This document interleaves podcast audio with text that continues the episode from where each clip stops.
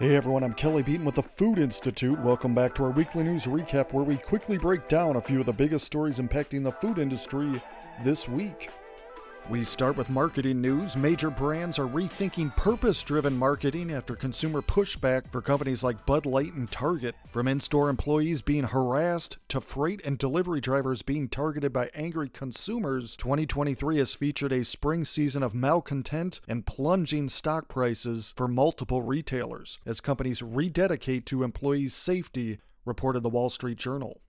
Moving on, why are groceries so expensive? The answer is simple economics. Big retailers are exerting financial control over suppliers to hobble smaller competitors. The effect is a retail and food environment of inflated prices, high profits, and often unhappy consumers, reported the New York Times. In somewhat related news, from copper to wheat to natural gas, the cost of some of the world's most important products is crashing, bringing long awaited relief for some consumers. Driving the disinflationary trend are a world economy economy flirting with recession and Europe's industrial slump, reported Bloomberg.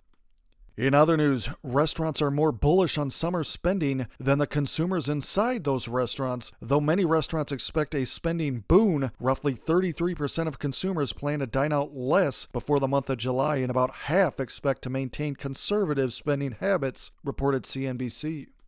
And finally, a few quick ones to close on. Walgreens Boots Alliance will cut 10% of its corporate staff as it streamlines operations. The company said the 504 job cuts, which will allow it to focus on its consumer facing healthcare businesses, will not affect workers at stores, micro fulfillment outlets, or call centers, reported Reuters.